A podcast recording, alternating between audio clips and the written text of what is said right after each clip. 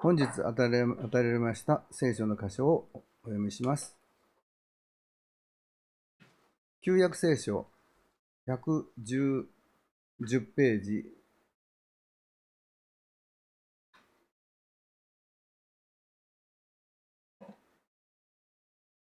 10章21節から28 29節まで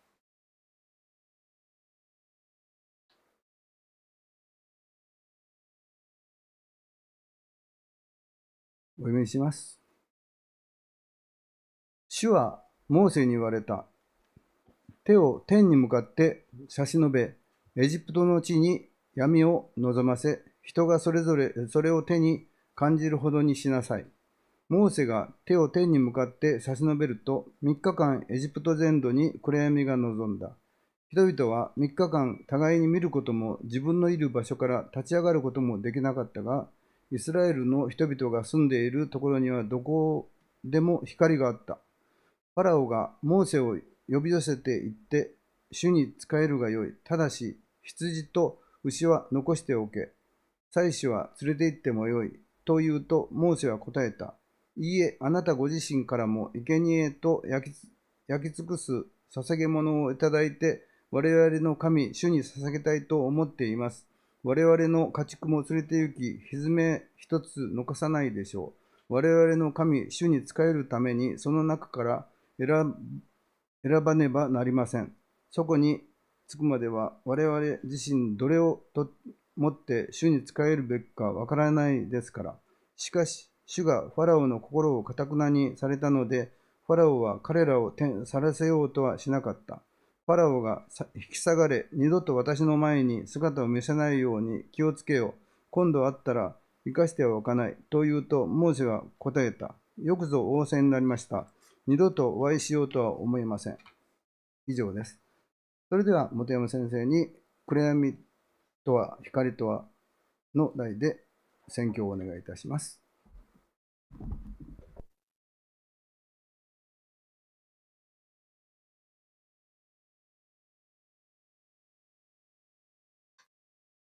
今日もこの街道に集われた皆様と、そしてインターネットを通して礼拝を守ってくださっている皆様と、共に主の言葉が分かち合われることを心から感謝いたします。まあ、10の災いの9個目ですね、9つ目を私たちは今日読んでいるわけですけれども、今日の箇所というのはですね、まあ、これまでのこの災いが出てくる箇所とは、ちょっと違うんですね。すごく唐突感が実はこう連続して読むとですね、なんか唐突感がここにはあるんです。これまではですね、実は災いが起こる前に、まあ、神様とモーセがこう対話してですね、ああ、こうだ、こうだと対話があって、そして神様の言葉を聞いたモーセとアロンがファラオに向かって言葉を述べて、で、ファラオとのこう対話をしていく。そして神様の言葉を聞き入れないファラオのその態度に対して災いが起きるという。だいたいこういう3パターンですね。神とアロンとモーセの対話。そして次が、えっ、ー、と、ファラオとモーセとアロンの対話。そして、聞き入れない災い。ということがこう繰り返されてきたわけですけれども、今日のところはですね、ファラオとの対話ないんですね。もう唐突にモーセは災いを起こすようにこう言うわけなんですね。そしてその災いは、先ほど子供メッセージもやりましたけれども、まあ、エジプト中が暗闇に襲われるというものでした。まあ、私もですね、さっき子供メッセージも言いましたけども、幼い頃ですね、小さな部屋にこう閉じ込められてね、本当暗闇って怖いなという体験をしました。きっと皆さんも多かれ少なかれですね、停電とかして真っ暗になって怖いなという体験をしたことがあるんじゃないでしょうか。まあ、停電なんか経験するとですね、私たちは、よし、停電した場合は、このライトをつけようとか、いろいろこう準備をするわけです。我が家もですね、九州のあの地震が起きてからですね、あの、防災のグッズを用意してですね、いつでも光がつけられるように、電気が来なかった場合はこれつけようと準備しています。しかし今日は唐突にモーセがエジプトを暗闇にですね、陥りますよということを話すわけですから、エジプトはですね、もう何にも備えることができない暗闇に対してですね、もう何にもできない。全く対処できない。何も考えることもできない。この暗闇に対して、えー、全く対応できずに、3日間ですよ、3日間、お互いを見ることもなく、自分のいる場所から立ち上がることもできなかったと書いてあります。一方、イスラエルの人々のところには光があったと記されています。まあ、よくある闇と光のコントラストがここに描かれるわけです。聖書の中では闇と光のコントラストっていうのはもうよくよく出てきます。例えば創世記、一番最初ですね。聖書の一番最初にある。そしてそこで創造、世界が創造されるときに、神様こう言われるわけです。暗闇の中が混沌としている中で、光あれと神様が宣言されます。そして、ヨハネの福音書、そこにもこう書いてあります。書き始めのところに、光は闇の中に輝いている。闇はこれに打ち勝たなかった。と書いてある通りです。さて私たちはこの光とか、まあ、闇、暗闇という言葉を今一体どんな風に受け止めているでしょうか例えば、単純に闇という言葉をどこか物理的な光がない暗闇、そう捉えてしまってはいないでしょうかまた光というものを太陽の光、また今日こういうある電気の光、そういう物理的なものだとも捉えてしまってはいないでしょうか。もちろん、暗闇は暗闇だし、ね、太陽の光も電気もそれは光です。でも、聖書に書かれている暗闇と光がそういうものであると考えるんだったら、少し私たちは白深さを欠けているかもしれません。創世記の創造物語において、先ほども言いましたけれども、光あれと言われたとき、その時の状況はこうでありました。はじめに神は天地を創造された。地は混沌であって、闇が深淵の表にあり、神の霊が水の面を動いていた。神は言われた。光あれ。こうして光があった。と書いてあります。聖書が言う闇とは、地の混沌と関係があるということがわかります。まあ、混沌なんて言葉はあまり使いませんけれども、混沌っていうのは無秩序。まあ、秩序がないということですね。無秩序って意味ですから、地という私たちが住む場所、この世界が無秩序の状況であるよ。そしてその時は闇なのだと聖書は私たちに教えてくれるのです。そしてこの無秩序者の具体的な内容は、この世界や社会が不平等であるということを指し示していると私は考えています。また闇というのは、私たち自身の罪を指し示す言葉でもあるでしょう。つまり、社会や世界の不安定さ、そして私たち個々人の罪が、その問題がひしめき合っている状況を聖書は闇だというんですね。つまり単純に夜だからとか、星が輝いてないからとか、電気がつかないからとか、そういうことじゃないんですね、闇っていうのは。もっと深い問題。この世界の問題なんだということに聖書は言うわけです。そう考えると光っていうのも単純に天体の光や電気の光でないっていうことに気がつくわけです。もちろん光は物理的な意味もありますね。私たちは暗闇の中でやっぱり電気があると安心します。ねえやっぱり太陽の光を浴びると嬉しく思います。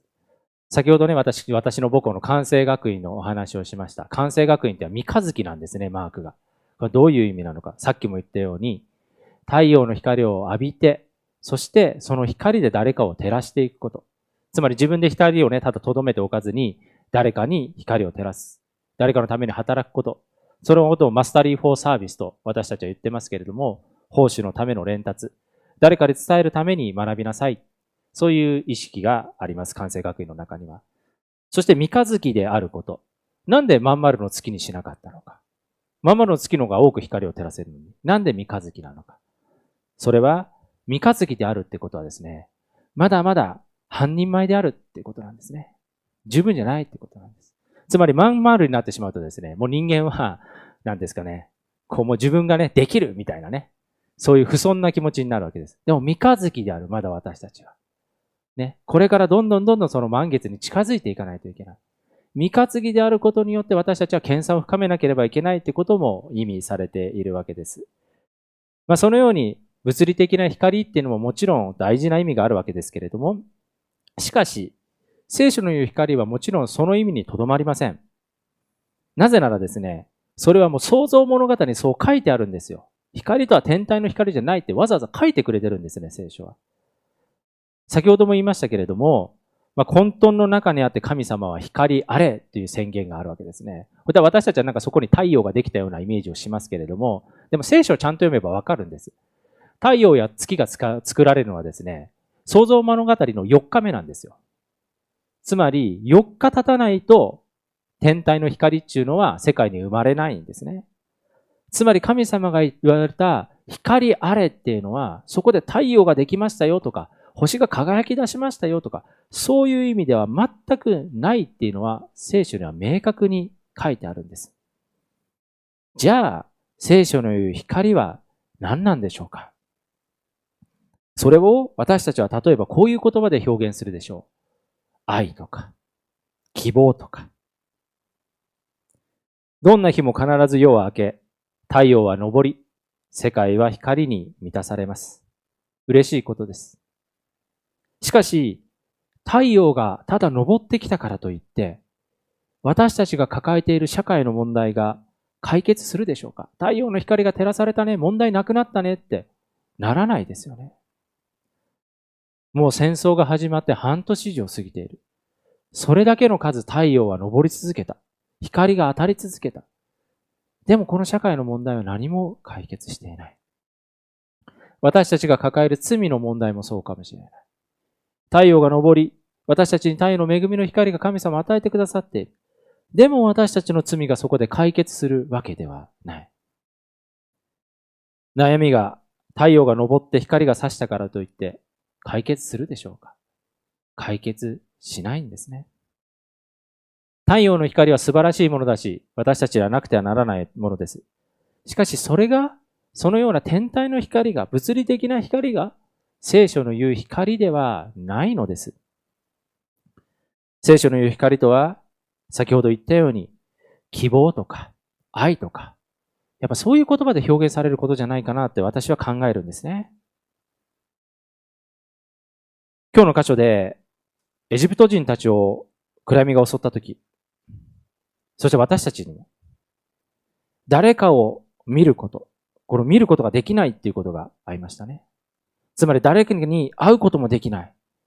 立つこともできない。自分の場所から動くこともできない。つまり、簡単に言えば、暗闇の中で一体今私が何をしたらいいのか、何をすべきなのか、それすらわからない。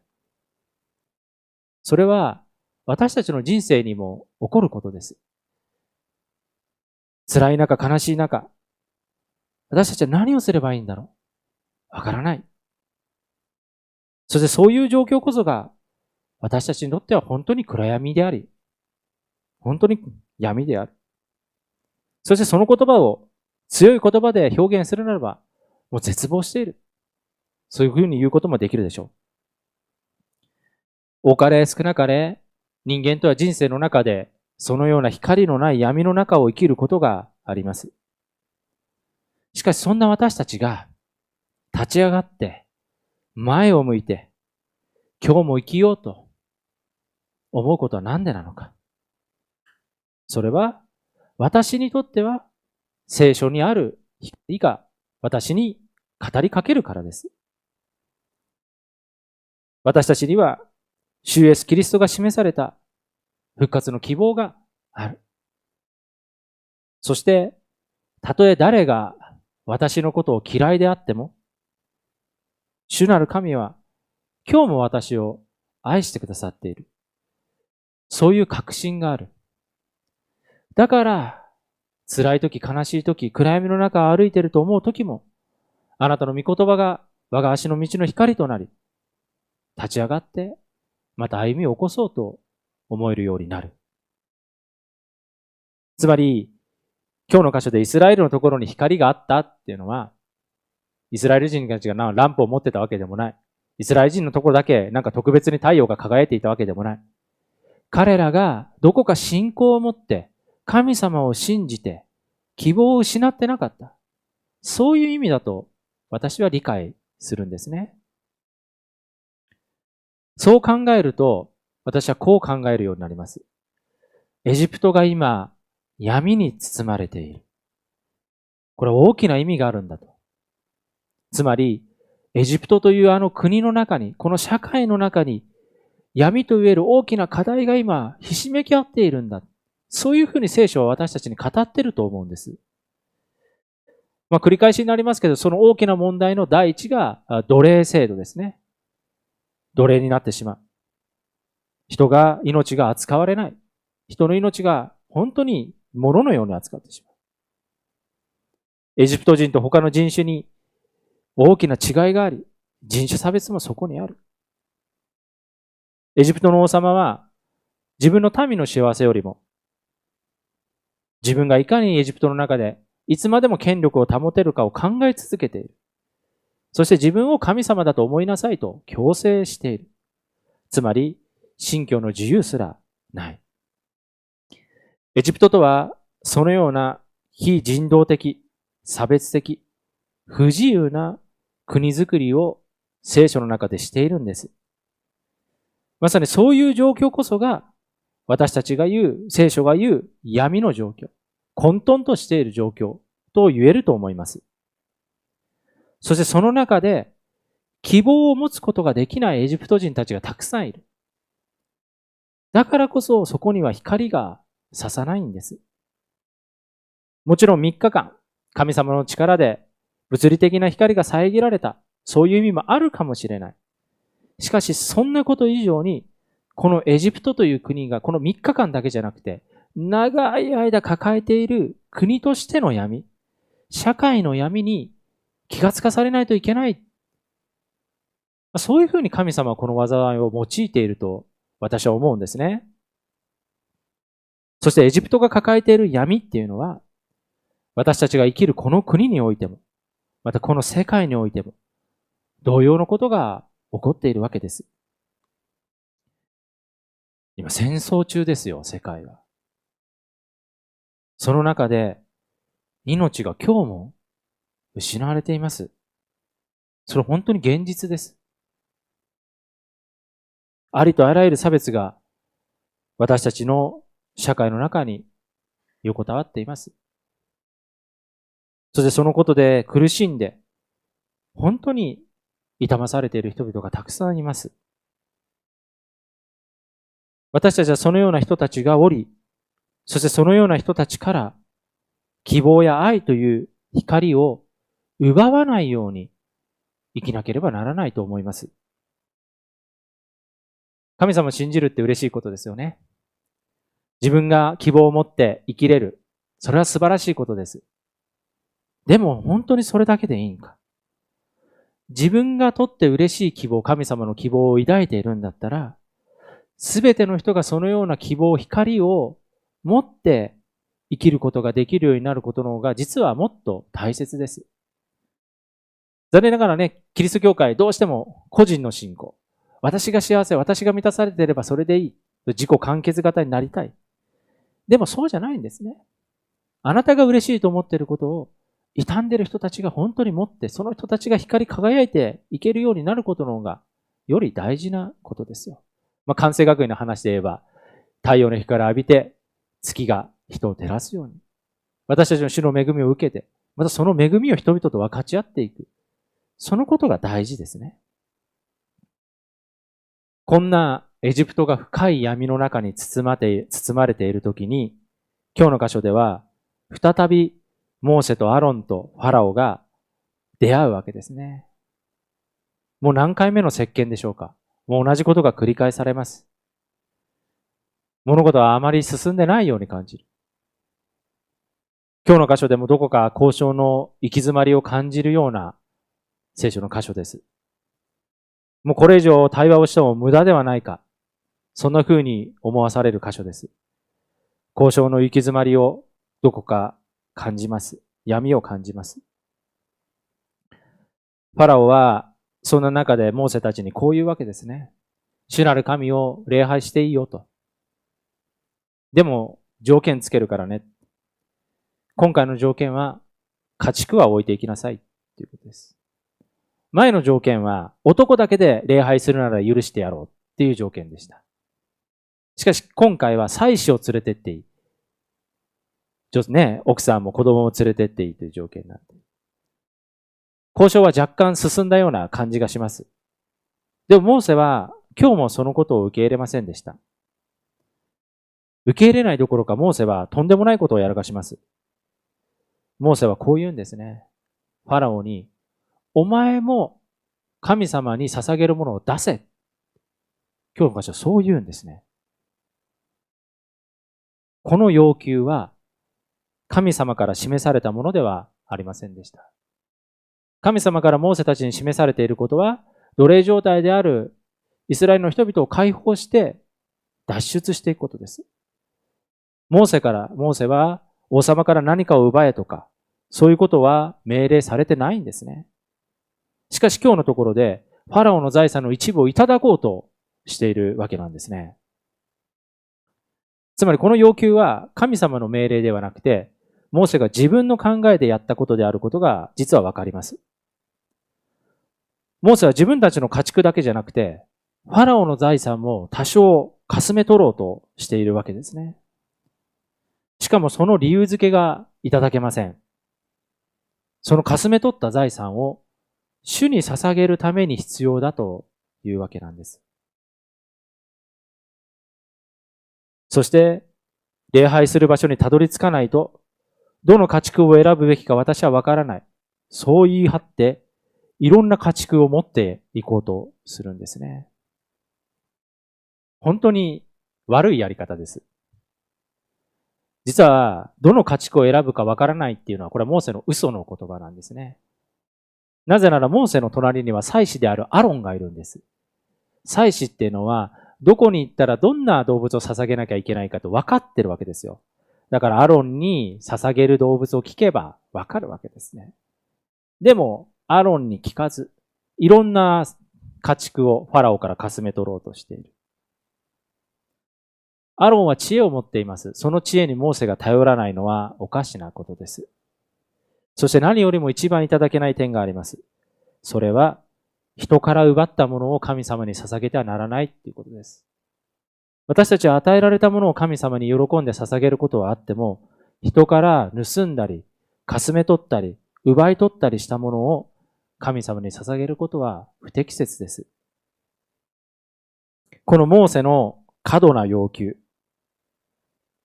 何をしてんのかなと思いますけれども、なんかモーセの辛さもちょっとわかるんですね。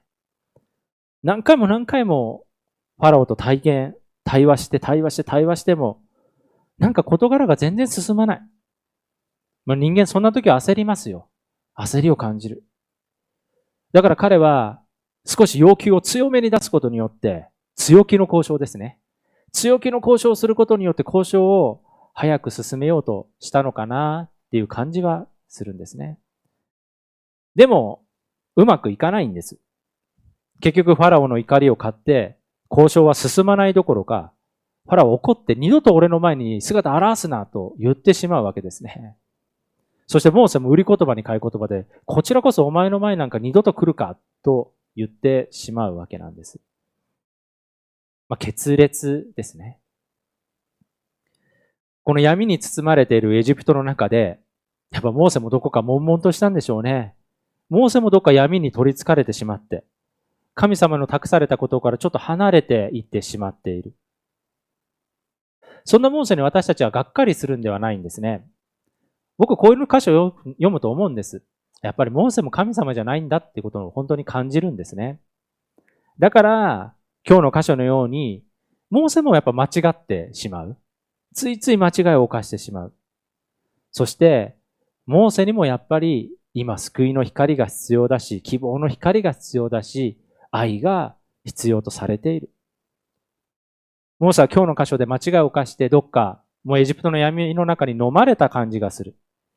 でも、だからこそ、再び主なる神はモーセに語りかけてくださるわけです。そしてモーセは自分の過ちを悔い改め、また新しい歩みを起こそうとします。モーセが闇の中に留まって、ずっとうずくまらないのは、彼に主の言葉が望んでいくからです。主が語りかけてくださるからです。そしてそれは私たちも同じだと思うんですね。やっぱり間違いを犯すし、やっぱそれを悔い改めないといけない。どうやってそれ起こるのか。やっぱ主の言葉ですよ。聖書の言葉ですよ。まあもちろん牧師の説教でそれ起こったらいいけれども、牧師の説教は起こらないですね。牧師の説教を通して働かれる精霊、主の働きが人を悔い改めさせます。だから私たちは主の言葉を聞き続けなければならない。そうでないと、私たちはいつの間にか暗闇の中で立ち上がることもできず、何人、誰と会うこともできず、そのまま立ち止まってしまうからです。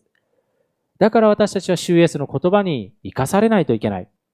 そして主の言葉は私たちに希望を与えることを信じ続けなければなりません。